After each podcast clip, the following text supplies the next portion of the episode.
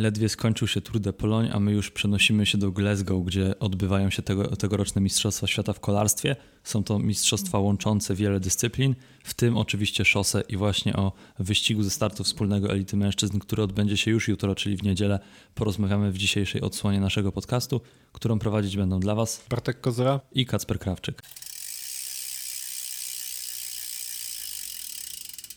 Generalnie tak zaczynając, ja bym w ogóle poświęcił chwilę tym samym mistrzostwom i e, nie wiem, czy Twoim zdaniem ten e, harmonogram tej imprezy jest ułożony w dobry sposób, bo ja mam taką opinię, że jednak dziwi mnie trochę ułożenie wyścigu elity mężczyzn w pierwszą niedzielę, a wyścigu elity kobiet w drugą. Nie dlatego, że jeden jest ważniejszy od drugiego, tylko po prostu kobiety miały Tour de France swoje i dwa tygodnie później mają wyścig ze startu wspólnego, a mężczyźni teraz ścigali się niektórzy w Tour de Pologne. Tuż dwa dni e, po zakończeniu od razu mają wyścig ze startu wspólnego. No i wydaje mi się, że wi wiadomo, są też inne dyscypliny, ale jednocześnie e, myślę, że dałoby się to trochę bardziej zoptymalizować.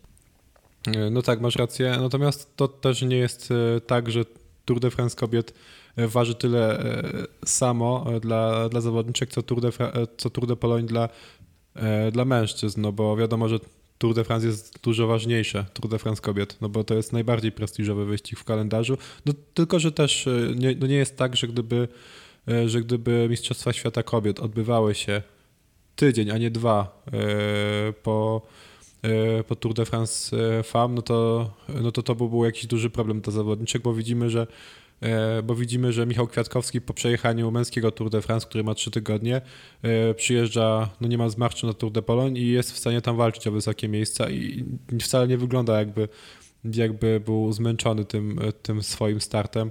Także być może faktycznie dałoby się to, być może faktycznie, gdyby odwrócić kolejność, miałoby to trochę więcej sensu. Znaczy, no, ja tutaj na, pe na, pewno absolutnie nie chcę zrównywać Tour de Pologne i jego znaczenia z Tour de France Femme tylko po prostu chciałem zwrócić uwagę na to, że no jednak jest wyścig World Tourowy najwyższej y, klasy. Mamy 7 etapów i tuż po tym wyścigu, dwa dni później, jest y, wyścig ze startu wspólnego Mistrzostwa Świata i to nawet wiadomo, to po pierwsze y, wielu zawodników, w tym na przykład Matej Mohoricz zrezygnowało ze startów w Mistrzostwach Świata na rzecz startów Tour de Pologne. Część kolarzy łączyła te dwa starty i wycofała się w trakcie wyścigu, więc to też na jego renomę nie działa najlepiej. No a też marketingowo myślę, że E, któraś impreza, e, no z naszej akurat polskiej perspektywy to Mistrzostwa Świata, ale jednocześnie wydaje mi się, że za granicą Tour de Pologne ucierpiało na tym, że, e, że te Mistrzostwa Świata są właśnie w sierpniu, tuż po zakończeniu wyścigu. No i no, generalnie ja nie jestem fanem i tego całego pomysłu, tej idei łączenia E, wszystkich dyscyplin kolarskich, prawie wszystkich i robienia takich łączonych mistrzostw świata, bo to jest straszny rozgardiaż i wydaje mi się, że e, te mniejsze dyscypliny na tym bardziej stracą niż zyskają. Ja nie wiem, szczerze mówiąc, znaczy szczerze mówiąc, ja e, nawet nie bardzo mam pojęcie, jakie, jakie dyscypliny e, znaczy nie byłbym w stanie wymienić wszystkich dyscyplin, które są organizowane przy okazji tych Mistrzostw Świata no w kolarstwie, e, więc być może masz rację, natomiast e, tak ogólnie to wydaje mi się, że ten pomysł e, tak na papierze miał ręce i nogi, bo jak, jak e, od jakiegoś czasu są organizowane Mistrzostwa Europy e, łączone w różnych dyscyplinach, nawet takich nie do końca ze sobą powiązanych i to było kapitalne wydarzenie i ono rzeczywiście sprawiło, że że na przykład wydaje mi się, że wioślarstwo na przykład bardzo zyskało na tym. Ja obejrzałem w zeszłym roku wioślarstwo podczas Mistrzostw Europy tylko dlatego, że to, że to była część tych łączonych Mistrzostw Europy i dzięki temu to wioślarstwo nabrało jakiegoś takiego większego znaczenia i więcej się o nim mówiło i właśnie to mnie zachęciło do tego, żeby e, żeby sobie włączyć e, tą imprezę. O, Polacy zdobywają medale e, i to wszystko ląduje do tej takiej dużej klasyfikacji medalowej która jest, nagle staje się trochę bardziej prestiżowa niż, e, niż gdybyśmy mieli do czynienia z samymi mistrzostwami Europy w wioślarstwie, to sobie włączę i wydaje mi się, że dużo, e, dużo osób zrobiło tak samo jak ja. Natomiast tutaj w tym kolar, w tych łączonych, w tej łączonej kolarskiej imprezie, w tych łączonych kolarskich mistrzostwach świata, przynajmniej na mnie to tak nie zadziałało. Nie wiem, czy, czy jestem wyjątkiem, czy nie sądzę. E, to, także to nie wiem, nie wiem, z czego to wynika, bo zazwyczaj łączenie tych imprez przynosi, przynosi efekty. To wynika z przesytu moim zdaniem i z tego, że tutaj ludzie się interesują konkretnymi y, dyscyplinami. Wiadomo, króluje szosa, i, i ta szosa będzie dominowała też MTB, myślę, że będzie się cieszyło sporym, sporą oglądalnością i widownia będzie całkiem duża, ale jednocześnie no, te mniejsze dyscypliny, jakieś BMX czy kolarstwo torowe będą omijane kosztem właśnie szosy i, i śledzenia tego, co się dzieje E, w innych wyścigach. No i też e, ważną kwestią jest to, że to całkowicie rozwala kalendarz e, w większości dyscyplin. I tak jak mówiłeś o Mistrzostwach Europy w Monachium, no to na przykład no, dla torowców to całkowicie im, im rozbiło to program startów, bo zazwyczaj Ale... Mistrzostwa Europy były na początku roku, więc też no, moim zdaniem to za często nie można czegoś takiego robić. Wiadomo, że w planach jest to 4 lata, Kolejne będą we Francji, takie łączone mistrzostwa na południu, ale, ale no jednak ja jestem y, przeciwnikiem takiego pomysłu i uważam, że to jest bezsensowne rozbijanie kalendarza, no bo y, tak strasznie kondensujemy ten y, sezon i, i nagle się okazuje, że w sumie to została nam tylko Vuelta potem kilka tygodni przerwy i Lombardia i koniec. Wiesz co, jak tak o tym mówisz, to bym chciał zobaczyć wyniki oglądalności już po, po całej tej imprezie, bo może też być tak, że po prostu u nas w Polsce się o tych mistrzostwach nie mówi, ponieważ po prostu w żadnej z tych konkurencji nie mamy szans na medale, e, więc no to siłą rzeczy odbija no się to, na że mamy szansę na no medale. Powiedz mi, poza, e, mam, mam dla Ciebie podchwytliwe pytanie. No? Który jest teraz Dzień Mistrzostw Świata? Nie mam pojęcia. No właśnie. Nie mam pojęcia, a czy wiem, że jest y, pierwszy dzień Mistrzostw Świata w kolarstwie szosowym. Jest trzeci Bo dzień. tylko kolarstwo e, szosowe mnie interesuje.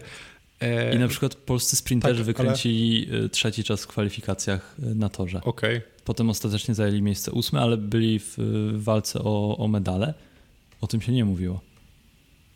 To jest to dość dziwne. Jestem, Mnie to nie jestem, dziwi zupełnie. Jestem, jestem ciekaw, z czego to wynika, no bo, no bo tak jak mówiłem, to wszystko, o czym, o czym mówiłeś przed chwilą, o tych potencjalnych przyczynach tego, że te mistrzostwa e, świata e, nie przyciągają wcale do tych mniejszych dyscyplin. No, można by było powiedzieć o Mistrzostwach Europy w zeszłym roku w Monachium i, i 5 lat temu w Berlinie, a mimo to wtedy to się sprawdziło. Tylko, że wtedy była może większa różnorodność i teraz e, jest tak, że no jednak te dyscypliny kolarskie mniejsze, bardziej niszowe, są zdecydowanie mniejsze dla widza kolarskiego niż dla takiego, e, no, można powiedzieć, już e, klienta, widza e, zorientowanego na to, co chce oglądać i na przykład widzącego, że o, tutaj mamy wioślarstwo, a tutaj kolarstwo, to sobie zobaczę może kolarstwo, w sensie tam jest taka większa różnorodność może, a, a tutaj jednak no, mało jest osób, które interesują się wszystkimi tymi dyscyplinami, a też wiele z nich ma E, no jednak bardzo małą publikę, jeżeli chodzi o, o właśnie oglądalność. E, być może tak jest. No, nie mam pojęcia z czego to rzeczywiście, ale no cóż, ja jestem ciekaw, jak wygląda widownia międzynarodowa, bo tam może, może pod tym kątem coś, e, coś wygląda inaczej niż w Polsce. Natomiast no nie wiem, myślę, że możemy już, już przejść do, e, do tego, o czym ten podcast dzisiejszy ma być, bo rozgadaliśmy się chyba aż za bardzo. Tak, znaczy nie wiem, czy za bardzo, bo to też myślę, że jest ciekawy temat no tak. do rozmowy, ale no ja w ogóle, to tak w sumie można też przejść z jednego do drugiego. Ja w ogóle nie czuję, że jutro jest wyścig e, o Mistrzostwo Świata ze startu wspólnego elity mężczyzn. E, nie ma tej takiej, tego budowania napięcia też e, rok temu w Australii to było trochę specyficzne, bo tam wszyscy kolarze i kolarki musieli się, e, musiały się przetransportować, też zaklimatyzować, więc to wszystko trwało trochę dłużej. A teraz, no nie wiem, wczoraj był wyścig Tour de Pologne, pewnie do jutra albo do poniedziałku będę spisywał teksty z Tour de Pologne, a jutro poznamy nowego mistrza świata. No i dobra, trasa Mistrzostw Świata, przechodzimy do tego wyścigu, o którym właśnie mamy rozmawiać, ponieważ nie będziemy zapowiadać każdej imprezy. E, no też e, musimy, myślę, szanować swój czas. I wasz czas. Nie, bo wy możecie sobie wybrać, czy, no tak. czy to, to będziecie słuchać, czy nie, a no wiemy, że niestety nie będzie to interesowało zbyt dużej e, liczby albo może ilości bardziej nieokreślonej osób. No ale wyścig elity na pewno należy omówić, tak samo zrobimy z kobietami. No ale teraz właśnie w niedzielę mamy zmagania ze startu wspólnego elity mężczyzn. No i e, trasa, trasa bardzo wymagająca, chociaż jak ktoś by zobaczył na sam profil, e, to może pomyśleć, że hm, co, co to w ogóle jest. E, nie ma żadnych dużych podjazdów, e, więc, e, więc będzie łatwo, ale to absolutnie nie jest prawda. Nie no, znaczy jak jeśli ktoś popatrzy na e, na profil w takim dużym pomniejszeniu, to wtedy rzeczywiście może tak pomyśleć. Natomiast jeśli ktoś zobaczy e, no, profil w takiej normalnej, e, w takiej, do takiej normalnej wielkości, o takich normalnych rozmiarach, to może rzeczywiście pomyśleć sobie, co to w ogóle jest, no bo ja takiego wyścigu sobie nie przypominam, żeby było, był aż tak upstrzony tymi podjazdami. No, bo... Trochę tak było, mi się wydaje, w 2019 roku też w Wielkiej Brytanii. E, być może, ale chyba wydaje mi się, że nie, nie aż do takiego Troszkę stopnia. łatwiej było wtedy. No, e, mi się też skojarzył, skojarzyła ta trasa z e, Plumelekiem z, z 2016 roku, ale tam jednak te podjazdy były troszkę dłuższe i było ich trochę mniej. Natomiast na takim pomniejszeniu to ta trasa wyglądała wtedy bardzo podobnie do tej, do tej z tego roku. No ale rzeczywiście no, było trochę inaczej. Myślę, że najłatwiej jest, jest to porównać po prostu do Mistrzostw Europy z Glasgow w 2018 roku, no bo właśnie te, to e, było, były w dużej mierze te same podjazdy lub bardzo podobne, e, z tym, że no nie było tej takiej rundy wprowadzającej z kilkoma takimi dłuższymi podjazdami. No tak, no teraz będziemy mieli właśnie przejazd z Edynburgu do Glasgow, tam będzie ponad 100 kilometrów E, będzie tam ulokowany podjazd pod Crow Road, ale to nie będzie miało żadnego znaczenia dla przebiegu całego wyścigu. E, wszystko rozegra się na rundach w formie takiego kryterium ulicznego w Glasgow. E, źródła są sprzeczne, jeżeli chodzi o liczbę zakrętów na rundzie, ponieważ no, nie wiadomo kiedy dany łuk liczyć jako zakręt, ale mniej więcej 40 ich naliczono, jak tak analizowaliśmy różne wyliczenia. No i właśnie ta runda jest naprawdę szalona, jest cały czas góra-dół. E, brakuje takich płaskich e, fragmentów, no i te zakręty e, mogą się okazać kluczowe dla przebiegu całej rywalizacji. No tak, jeszcze jest, to jest taki wyścig miliona zakrętów i tysiąca podjazdów, bo jak ja e, sobie bardzo chałupniczo liczyłem te wszystkie e, ścianki, e, wzniesienia, które tam na tej trasie są, to wyszło mi około 70 na tych samych rundach, a jeszcze wcześniej jest też, jest też tego gęsto i pewnie wyszłoby tego łącznie ponad, około 90, jak je, więc... No na każdej rundzie jest tak, bodajże 7. 7 tak, no więc... oprócz, oczywiście oprócz tych, które nie są ozna oznakowane, a Tutaj też właśnie jest, jest źródła są sprzeczne, jeśli chodzi o liczbę, o liczbę, wznie, o liczbę zakrętów, ale też o liczbę e, tych wzniesień, bo czasami jest tak, że trudno powiedzieć, czy coś jest, e, warto oznaczyć jako wzniesienie, czy nie. E, no, też, też to się może różnić od siebie. Na przykład zastanawialiśmy się przed, przed nagrywaniem, czy, czy na Scott, czy jest bo gdzieś przeczytaliśmy, że jest taki podjazd Scott Street, 150, 150 e, metrów, w pewnym momencie nawet tam jest 22%. E, to prawda. 22% e, nachylenia, to ma łącznie 13% średniego nachylenia i szukaliśmy tego, bo przeczytaliśmy, że 5,5 km do mety. Tak, i nie mogliśmy Kilometra. tego znaleźć. A teraz widzimy, że ile? Jeszcze raz? 5,5 km przed metą, a później jeszcze jest ten jedyny oznaczony podjazd, czyli Montrose Street. Tam jest no, niewiele dłuższy, bo 160-metrowy natomiast y, równie trudny, ponieważ też ma około 13% nachylenia i to jest 1,5 km przed metą. Także no, będzie na pewno się działo. Też y, bardzo istotne w tym, y, jeżeli chodzi o szerszą analizę trasy, to możecie szukać jej w zapowiedziach na naszej stronie, zapowiedziach pisemnych, ale bo no, my nie możemy Wam pokazać fizycznie profilu. Natomiast no, myślę, że warto tutaj zaznaczyć, że wiele tych podjazdów charakteryzuje również to, że nie tylko są one trudne, są one ze sporym nachyleniem, ale jednocześnie zaczynają się one od zakrętu 90-stopniowego, więc trzeba będzie być w czołówce i od samego startu e, wspinaczki będzie rozkręcanie, więc pozycjonowanie będzie moim zdaniem kluczowe. No i tak też, e, nie wiem, Bartku, chcesz coś dodać do, e, do opisu trasy, takiego bardzo ogólnego?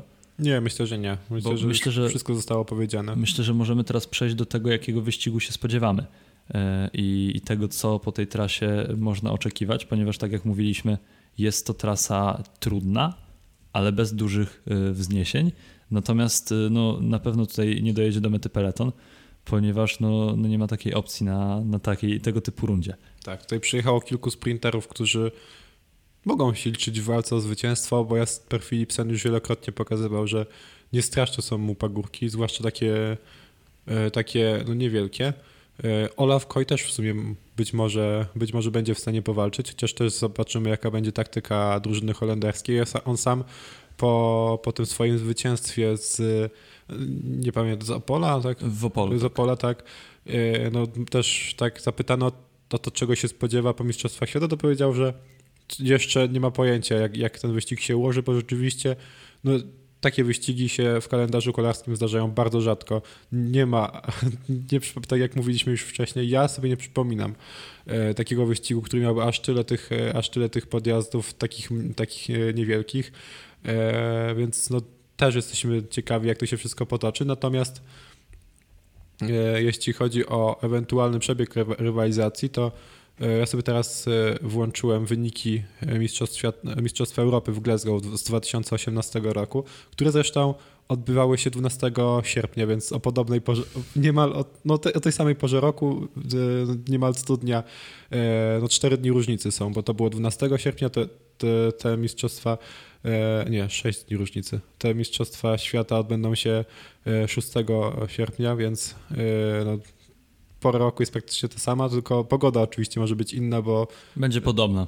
Wtedy padało, bo nie pamiętam Wydaje tego. Wydaje mi się, że tak. Okay. A teraz, teraz prognozowane są tak, opady. Od tygodnia pada. I właśnie, y, chociaż teraz akurat juniorki jadą i, i mają y, bezdeszczową pogodę, chociaż y, droga jest mokra, ale no właśnie, pamiętamy Mistrzostwa Świata z roku 2019, jak Filip Gilbert się przewrócił, jak po prostu kolarze padali jak muchy, ale nie z powodu upału, tylko z powodu deszczu.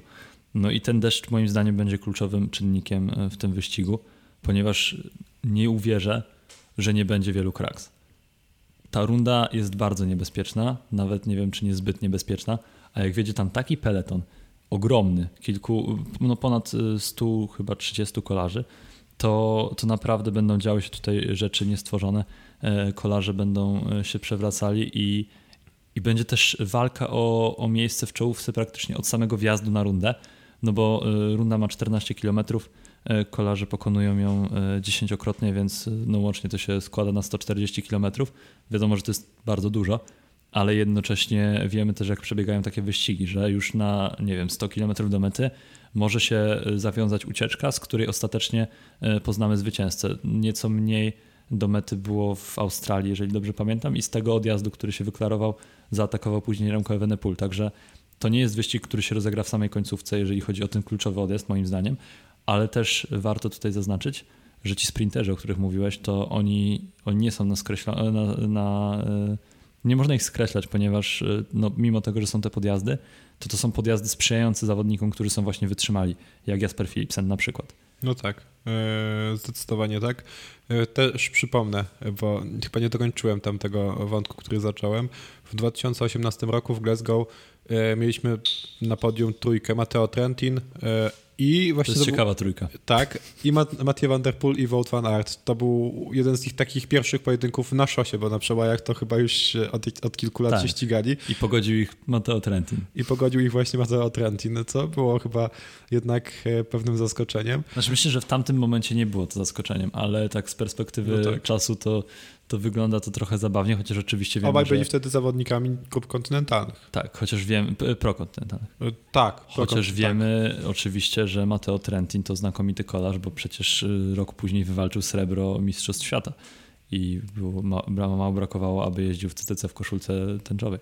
Obaj mieliśmy, obaj mieliśmy rację, bo Mathieu Van Der Poel jeździł w kontynentalnej ekipie, bo wtedy to Corendon Circus, czyli dzisiejszy Alpecin Phoenix był ekipą kontynentalną, natomiast chyba Verandas Willems musiał być ekipą tak, tak. prokontynentalną, bo w tym samym roku Wout e, zajął już trzecie miejsce w Strade Bianca. No tak, no ale... No... A czwarty był Jesus Herrada, co ciekawe, który się raczej z tego typu trasami nie kojarzy. Także no widzicie sami, że ten, ten taki wachlarz zawodników, którzy mogą e, powalczyć jest bardzo szeroki. O, i piąty Dawid Cimolaj, czyli właściwie sprinter. No tak samo będzie w tym roku, bo tych kolarzy naprawdę jest wielu. Tutaj mogą się zakręcić czołówce sprinterzy, pancerzy, Tadej Pogaczar.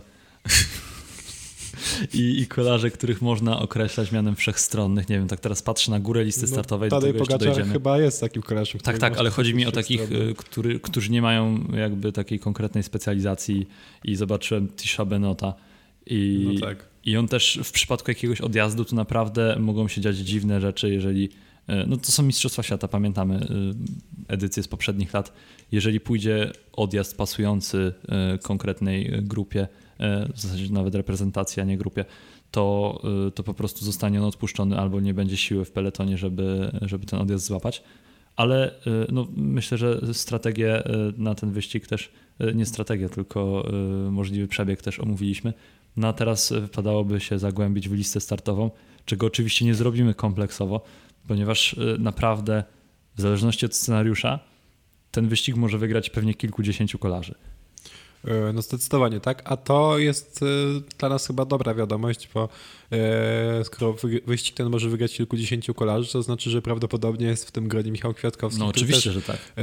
No, jak czytałem zapowiedź na Wielerflitz, to tam został wymieniony w gronie tych, no nie wiem, dziesięciu głównych kandydatów do zwycięstwa. A to tak ambitnie, w sensie moim zdaniem no, na pewno będzie mu ciężko. No ale tak. do niego jeszcze dojdziemy, ale no, wskazałbym chyba dziesięciu kolarzy innych drużyn, jeżeli chodzi o o bycie przed Michałem na liście faworytów, no ale e, no zobaczymy, jak to się potoczy. No tak, bo to też nie jest tak, że spoza tej dziesiątki, że trudno sobie wyobrazić to, żeby spoza tej dziesiątki e, no był jakiś kolarz, który byłby w stanie włączyć się do walki o zwycięstwo. Myślę, że... No w samej jest, Belgii jest, jest pewnie, trzech albo tak, czterech. Myślę, że jest 20 kolarzy czy 30, których zwycięstwo w tym wyścigu nie byłoby żadną niespodzianką. Tak, tak. Dokładnie tak to działa I, i to też ktoś może powiedzieć, że ho, idziecie na łatwiznę, nie, nie znacie się na kolarstwie, wymieniacie tylu kolarzy, tylko po prostu no, taki jest ten sport. Mamy reprezentację Belgii, w której no wiadomo, że liderami, liderami będą Wout i Wout van Aert i Jasper Philipsen, ale jednocześnie jest no, Remco Evenepoel, który też będzie pewnie miał wolną rękę, bo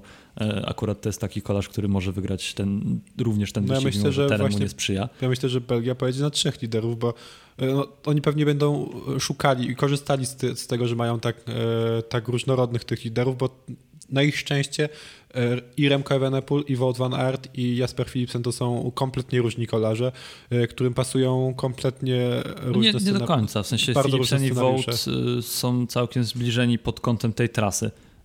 W sensie obaj mogą tu powalczyć i obaj mogą powalczyć z odjazdu albo z jakiejś tam okrojonej grupy. O tak, ale Wołtowi będzie pasowało troszkę wyższe tempo niż Philipsenowi pewnie, tak mi się wydaje. No być może, chociaż też on na, po takim trudnym wyścigu też niekoniecznie najlepiej sobie radzi w finiszach, bo przecież no tak, pamiętamy, tak, tak. jak e, kilkukrotnie te finisze przegrywał. Na przykład też z Mateo Trentinem w Glasgow, no tak, e, ale, albo z Matthew Van Der w wyścigu dookoła Flandrii. To wszystko pamiętamy. No ale właśnie, po, powiedzieliśmy o, tym, o tych Belgach, bo to oni plasują się jako pierwsi na liście startowej ze względu oczywiście na to, że bronią tytuł. I mają też chyba jednego kolarza więcej niż reszta. Tak, bo no mają tę ósemkę, tak. która jest zagwarantowana przez ranking oraz miejsce dla mistrza świata, czyli Remco Evenepoela i to nie jest miejsce, które może zająć ktoś inny, tylko to jest y, personalne y, zaproszenie do startu dla właśnie Remco Evenepoela. Tak, Remco Evenepoel został powołany przez UCI, nie tak. przez... E nie przez selekcjonera belgijskiego. No i tak samo było w, e, jak no, no za każdym tak, razem tak. w sumie, ale no tak. też e, pamiętamy, że Słowacja nie była w stanie znaleźć, znaleźć tylu zawodników, ile miała miejsc. No ale... No, musiała to robić przez 3 lata. Tak, e, no ale mamy Belgię, mamy Belgię, która jest bardzo mocna, tutaj możecie włączyć pauzę, wrócić do nas za chwilkę i przeczytać sobie wywiad ze Svenem Vanturenautem, który opublikowaliśmy kilka tygodni temu. E, jest to dosyć ciekawa rozmowa moim zdaniem i też pokazująca, jak działa właśnie reprezentacja Belgii. No ale o, teraz zaczęło padać w wyścigu juniorek, więc e, pogoda w Glasgow jest nieprzewidywalna i, i można się spodziewać, że jutro też będzie deszcz. No i jak tak, ten deszcz... rzeczywiście bardzo nieprzewidywalna. Można się można zakładać z góry, że, że, jest, że będzie deszcz, nawet jeśli wyścig zacznie się w warunkach bezdeszczowych, ale tak, rzeczywiście nieprzewidywalna. Tak, nie wiem w którym momencie zacznie padać, ale wiemy, że zacznie. No, e, natomiast no, skład Belgii też jest nieprzewidywalny i jak oni mogą pojechać ten wyścig, bo też pamiętamy, że w tych ostatnich edycjach poza tą w Australii, Belgowie zawsze byli tymi, którzy mają wygrać, mieli najmocniejszy skład i to od lat, ale tych medali, medale może się pojawiały, ale jednocześnie zwycięstw brakowało, bo ostatnim przed Remco Evenepoelem był Filip Gilbert. No a teraz y, będą bronili tytułu i w jaki sposób myślisz podejdą do tego, y, mając w zasadzie, myślę, że można tak powiedzieć, trzech głównych, no na równi z Tadejem Pogaczarem, faworytów do zwycięstwa?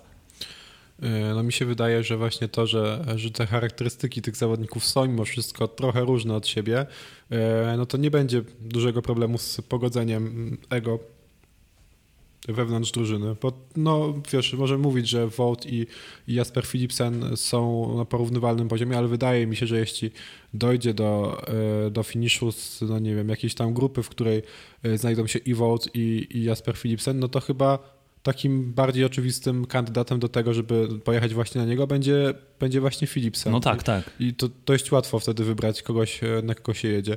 E, wydaje Tylko się, też, wiesz, każdy ma swoje ambicje. No oczywiście, że tak. I to też jest, no, to też jest specyfika tego sportu brutalnego w tym kontekście, że jest no, drużynowa jazda na koszulkę jednego kolarza. I, i to, się, to jest wątek przewijający się co roku przed Mistrzostwa Świata, że no właśnie tacy kolarze jak, no nie wiem, chociażby Jasper Stuyven, czy na przykład Wiktor Kampenert, e, najprawdopodobniej będą musieli się podporządkować e, no, swoim liderom, mimo tego, że pewnie gdyby byli, nie wiem, e, na przykład Kazachami, to byliby absolutnymi liderami swoich reprezentacji.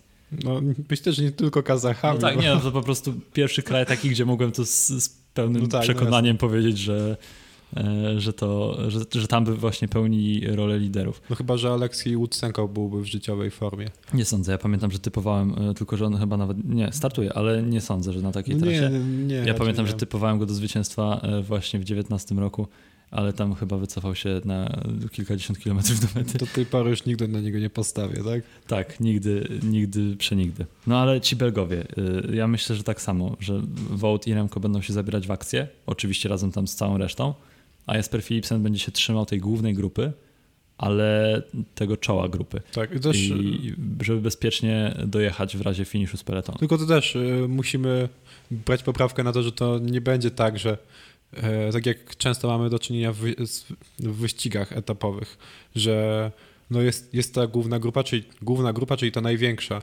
E, I jeśli idzie jakiś odjazd, to sprinter się i tak kurczowo musi trzymać tego peletonu, no bo bez sensu. No nie, nie. No nie, tutaj e, może, może się okazać, że odjedzie 20-osobowa grupa od grupy, która ma tu zawodników. Jesper Philipsen uzna, że tak, trzeba za tym pojechać, no bo. Albo no trzeba bo to, w tym pojechać. Tak. Trzeba w tym pojechać, i, e, bo inaczej przegram wyścig. Może tak być. To, to nie jest tak, że, e, że Jasper Philipsen będzie się kurczowo trzymał e, tej największej grupy. Nie, główna grupa to jest właśnie chyba to najlepsze Tak, właśnie dlatego tak. dlatego tak zdecydowałem się to określić. Też wydaje mi się, że tutaj po prostu będzie taka coś w rodzaju selekcji od tyłu, to znaczy mhm. będą szły zaciągi od zakrętów na 100% na podjazdach, będą szły ataki no i po prostu ci, którzy będą z przodu się będą no, zabierać w te, w te ucieczki, bo no, nigdy nie wiadomo, która z nich rzeczywiście odjedzie a y, no jestem prawie przekonany, że któraś odjedzie. No tak, musi, I... tak, musi tak być przy takiej, przy takiej krętej i, i upstrzonej pagórkami trasie. Nie ma innej możliwości chyba. Więc no Belgowie będą mieli ciężki orzech do zgryzienia, jak dojdzie do takiej sytuacji, w której będą musieli y, na kogoś postawić kosztem drugiego ale jednocześnie no, mają najmocniejszy skład w całym wyścigu. E, mają masę różnych możliwości na rozegranie tego wyścigu. Przecież nawet, ja wiem, że to już przerabialiśmy, ale jak Jasper Stuyven by się znalazł w jakimś odjeździe, to też nie byłby na e, najgorszej pozycji, jeżeli chodzi o walkę o zwycięstwo. No i mają naprawdę bardzo mocny skład i to myślę, że oni będą dominować w wyścigu e, i, i na nich należy zwracać szczególną uwagę. I akcje z nimi będą szczególnie kasowane przez inne reprezentacje, jeżeli na przykład Belgowie będą mieli przewagę. No tak, myślę, że, że zdecydowanie Belgowie są tutaj na pole position, chociaż oczywiście nie znaczy to, że koniecznie któryś z tych Belgów e, wygra, no bo przecież kola, e, klasyki to, to jest taki rodzaj wyścigu kolarskiego, w którym no nie da się tak jak w wielkich turach określić dwóch czy trzech zawodników, którzy się no, z 90% pewnością będą bili o, o końcowe zwycięstwo. E, no, nie wiem, a spoza innych reprezentacji, kto jest takim twoim czarnym koniem, czy, czy po prostu faworytem do, nie, do zwycięstwa? Ja bym, ja bym nie nazwał czarnym, tego czarnym koniem, e, ale no na pewno mówisz o reprezentacji jako e, kraju, czy o zawodniku konkretnym? O zawodniku. To ja już mówiłem, to podczas Tour de France chyba. Christophe Laporte jest moim typem ja, ja, ja, ja, ja tak samo, ja tak samo miałem powiedzieć. Ale no też y, myślę, że nie należy lekceważyć takiego kolarza jak Tadej Pogaczar. Jest taki zawodnik, taki Słoweniec młody, zdolny, wystają mu włosy z kasku, coś tam potrafi jeździć na rowerze całkiem szybko. Jest też Matej van der Poel. E, no, są zawodnicy, którzy coś tam umieją jednak. Nie no, zdecydowanie, prawda. E, można było oczywiście teraz zacząć się zastanawiać, jak ta trasa będzie pasowała Tadejowi, na ile ta trasa będzie pasowała Tadejowi Pogaczarowi. Tak jak każda inna. Tak jak każda inna, no poza może całkowicie płaską, bo wtedy mogły być ciężary, chociaż... Tak, wtedy, wtedy, wtedy mogło być ciężko. Wtedy ale... byśmy go nie wymienili jako faworyta i tak byśmy go wymienili, bo, bo mu się to należy. No ale on nie w jedno, będzie mógł... W jednodniowym wyścigu, e, w jednodniowym płaskim wyścigu, e, tak, takim bardzo istotnym, właściwie to też mogłoby się okazać, że, e, że ten scenariusz ułożyłby się trochę inaczej niż, e, niż w takim klasycznym e, sprincie z grupy podczas, podczas Tour de France czy podczas Giro d'Italia, bo wiadomo, że klasyki nawet te płaskie rządzą się trochę swoimi prawami i, i często jest tak, że, że te grupy jednak są trochę mniejsze, te, które dojeżdżają do mety. No tak i tutaj też ta grupa będzie mniejsza. No ja właśnie nie mam pojęcia w jaki sposób możemy podejść do tej zapowiedzi. Bo tak patrzę na tych kolarzy i co chwilę się ktoś wyłania, e, nie wiem, jakiś Alberto Bettiol. Tutaj znowu e, mamy e, Nilsona Paulesa, który przecież przed dwoma laty również się włączył w walkę o zwycięstwo. Jest chociażby Mauro Schmidt, czyli też kolarz, któremu nie do końca spasuje ten teren, ale jednocześnie może się zakręcić. Stefan King, no Matej van der Poel, Dylan van Barle, to wiadomo, no z Olawem Kojem. Jest masa naprawdę tych zawodników. Ben Healy. No oczywiście, że tak. Nie doszły zwycięstwa wielkiego turu. Tak. Ale, ale... za to doszły zwycięzca etapowy i zawodnik, który w tym roku e, który w tym roku już miał mnóstwo dobrych wyników po takiej pagórkowatej trasie, a teraz chyba będzie dość świeży, bo e, nie pamiętam go z ostatnich startów. Tak, on ostatnio startował, Ostatnio startował w e, Donastia San Sebastian Classico, czyli no może nie jakoś bardzo dawno temu. No, ale to no, ale był to, klasyk. Tak, klasyk, wyścig jednodniowy. No, od od Giro d'Italia, o którym przed chwilą powiedziałem, no wystartował w czterech, e, czterech jednodniowych wyścigach. Mistrzostwach Irlandii e, i, i w czasówce w starcie wspólnym, zresztą oba zakończył na podium. Start wspólny wygrał e, Preva Villa Franca, tam zajął drugie miejsce, no i 45 miejsce w Donostia San Sebastian Classico, więc no, jest chyba, utrzymuje chyba dość dobrą formę, a pewnie będzie świeższy niż ci kolarze, którzy startowali w Tour de France i, i w Tour de Pologne. To na pewno, tylko pytanie, jak to zadziała na organizm, no, bo też niektórzy lubią e, na takim trochę większym zmęczeniu, no ale e, no też są Duńczycy przecież z byłym mistrzem świata Macem Pedersenem. No tak. Jak Pedersen wygrywał Mistrzostwa Świata, to ja myślałem, że nie no, to jedna szansa w życiu i, i wykorzystał ją perfekcyjnie. Nie, no tak spokojnie, on był młody wtedy bardzo. Tak, ale, no, ale właśnie no, nie wskazywało y, jego wyniki, chociaż wiadomo, że był wcześniej tam drugi. Drugi we Flandrii. Ale, ale no jednak tych wyników było mało, a, a Mistrzostwo Świata to jest jeden taki wyścig w roku.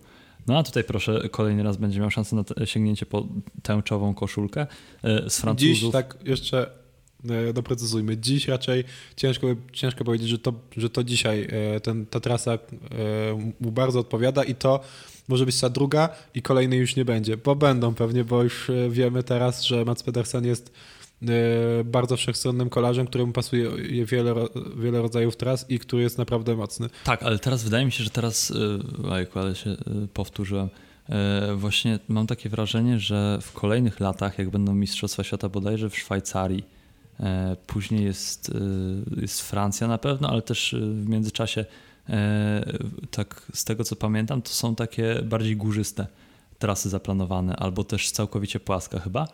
Więc wydaje mi się, że dla niektórych kolarzy to może być taka ostatnia szansa no, spośród tych pagórkowców, którzy no walczyli no, tak, przez starszych ostatnie... pagórkowców. Tak, tak. Którzy wa... Znaczy nie mówię, że ostatnia szansa w, w, okay. w, życiu, tylko po prostu na ten moment przez najbliższych okay. kilka lat. No tak, może, zdecydowanie może tak być. E, w sumie ten, e, w, przyszłym roku będą mistrzostwa w Szwajcarii, potem będzie Rwanda. Czekaj, er, tak, w, w, przyszłym roku Szwajcaria, potem Rwanda, w 27 będzie ta Francja, też górzysta i, i w 25, w 26 nie mam zielonego pojęcia gdzie ale to może sprawdzimy, natomiast tak. na razie... Nie, nie widziałem też profili tras, bo być może na przykład... Nie, no ale na pewno nie wymyślą nic no y, tak. płaskiego ani w, w Szwajcarii, ani w, w Rwandzie, tym bardziej i w górach, prawie w, chyba w Pirenejach? W Pirenejach albo w Alpach, y, gdzieś na południowym y, wschodzie Francji. No tak, ale po prostu w zależności od trasy to no, wykluczeni z tej walki o, o zwycięstwo mogą być kolarze e, w typie Michała Kwiatkowskiego, a mogą też nie Wydaje mi się, że nie, nie. No Michał właśnie. Kwiatkowski to akurat może być, spać spokojnie, jeżeli No- o to chodzi. Też tak, no ale to też zależy od trasy, bo jeśli wymyślą jakąś taką e, jakąś taką naprawdę hardkorową trasę, to być może faktycznie się okazać dla Michała zbyt trudna. Znaczy, Natomiast nie, to- wydaje mi się, że Montreal jest w 26. Okej. No to też będą No- pagórki. no to przecież tak, Michael no Matthews tak. zwycięstwo lat 38 pewnie wtedy. E, I później będzie w 2028 dopiero w Abu Dhabi. No to tam pewnie wymyślą płaskie i, No tak, i no tam musi- będą mieli. muszą. Bo sprinterzy nie będą mieli szans, to myślę, że możemy śmiało powiedzieć, przez najbliższe 4 sezony. No tak. Więc teraz jest jeszcze A to- to ostatnia nowego. opcja. E, No nie, no bo właśnie w ostatnich latach w Wollongong, e, Okej. we Flandrii tak no plus minus, ale w Imoli też, ale w Harrogate znowu e, ta szansa była, więc w ostatnich latach e, no było trochę więcej e, na, na, na korzyść tych e, właśnie kolarzy, e, którzy wolą taki lekko pagórkowaty teren. W Flandrii dla sprinterów nie... Nie, nie, właśnie Flandria to mówię, że tak nie do końca. Okej. Ale Ale no było to Wollongong, Też w tym roku to nie jest Harrogate. W tym roku to też nie jest wyścig dla sprinterów moim zdaniem, tylko to jest wyścig dla, Dla pojedynczych dla, sprinterów. dla wytrzymałych sprinterów. No tak, tak, jest- ale jednocześnie żadne z mistrzostw No świata tak. w ostatnim czasie nie były płaskie. No tak. E, Więc e, no wiadomo, że tu mówimy o konkretnym typie sprintera, takim, który jest w stanie przetrzymać te trudności e, trasy. No i tak patrzę na listę startową, żeby jeszcze wspomnieć o jakichś kolarzach, no to jest Benoit Cosnefroy, jest Valentin Madua, Julien Alaphilippe, mocna ta Francja. No ale właśnie pytanie, jaka jest, jaka jest forma tych zawodników, bo na Tour de France widzieliśmy, że e, ani Julien Alaphilippe, ani nawet ten Valentin Madua no, nie byli w najwyższej formie. Ma, e, Juliana Alaphilippa widzieliśmy, no, u Juliana Alaphilippa widzieliśmy to tak bardzo namacalnie, że on jak się zabierał w te ucieczki, to, e, to bardzo szybko z nich odstawał, nawet jeśli w tej ucieczce wciąż dostawało mnóstwo kolarzy. Valentana Madła tak nie widzieliśmy. E, Można byłoby zakładać na przykład, że on by jakoś tak pracował w cieniu, e, że no pomagał Dawidowi Godi i Thibaut Pinotowi, ale też nie, też no nie było tak do końca. Też można było też spotkać się z wypowiedziami, że, że zarówno Madła, jak i Dawid Godi trochę nie do końca zdołali wypracować odpowiednią formę na, na, na Tour de France i to wydaje mi się, że wydaje mi się, że tak samo może być teraz, że, że ta forma nie przyjdzie nagle. No może tak być, też e, wydaje mi się, że liderem ekipy będzie jednak Christophe Laporte, czyli srebrny medalista sprzed roku.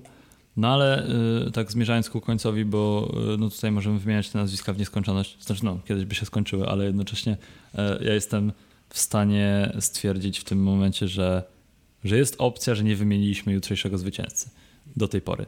Tak, jest Ale- bardzo duża możliwość. Ale jeszcze jeden temat bym poruszył, taki bardziej ogólny, chociaż w sumie e, to całkiem szczegółowy również, czyli Michał Kwiatkowski startuje sam i nie powiedzieliśmy o tym, jak on może ten wyścig pojechać i, i jak sobie poradzi.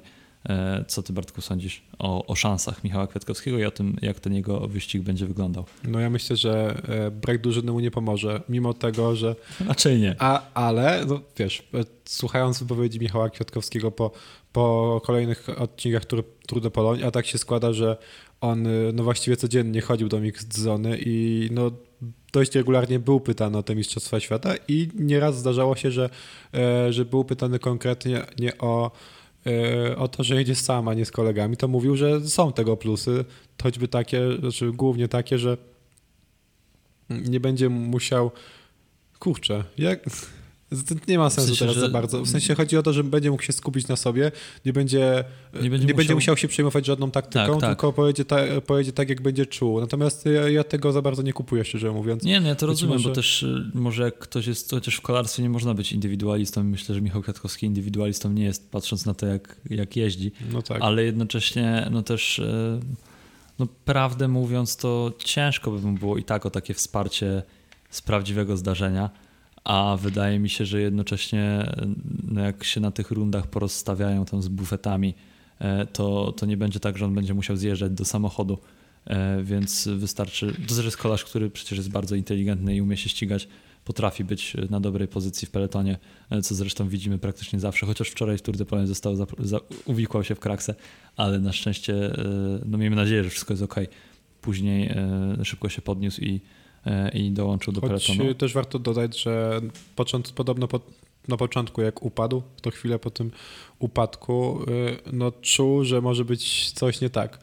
Mam nadzieję, że jednak ostatecznie tak, nic więc... nie tak nie było. Tak mówił właśnie sam po, po wyścigu, że no, no, cieszy się, że dojechał w jednym kawałku do mety, bo mogło być naprawdę różnie i się przez moment bał, że, no tak. e, że będzie źle. No ale miejmy nadzieję, że skoro do tej mety dojechał i później w tej mix zone już trochę na chłodno nie narzekał na to, że na przykład go e, obojczyk e, boli czy coś, to, to ostatecznie pojedzie do, e, do tego Glasgow. Nie, no już, już jest tam. No, no, tak, jest już w Glasgow, to prawda, bo przecież poleciał już wczoraj eskortowany tak. przez Nie, no myślę, że jakby policję. coś się poważnego działo, to byśmy już o tym wiedzieli. Tak, tak.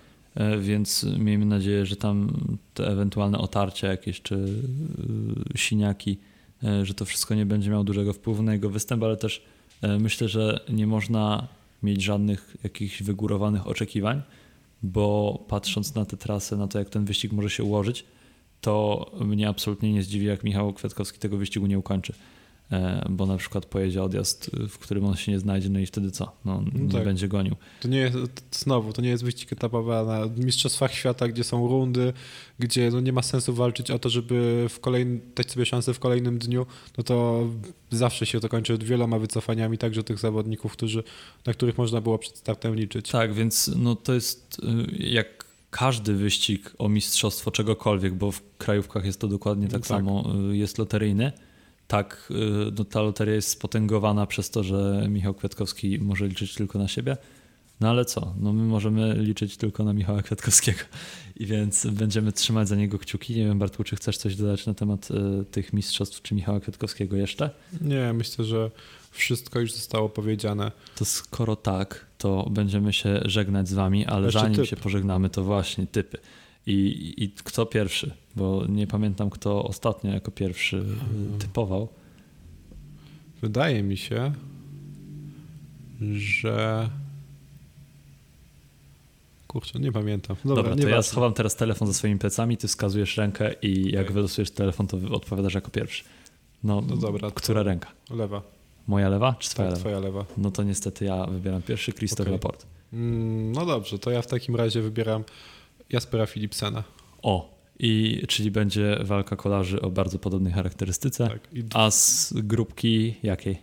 Dziesięcioosobowej grupki? No ja tak samo myślę, że to będzie właśnie tego rodzaju grupka, chociaż możliwy jest też atak na solo więc no naprawdę ta trasa Christophe jest... Laporte pokazywał już, że potrafi zarówno tak. finiszować z grupki, jak i odjeżdżać na solo, także Więc... ty masz więcej możliwości.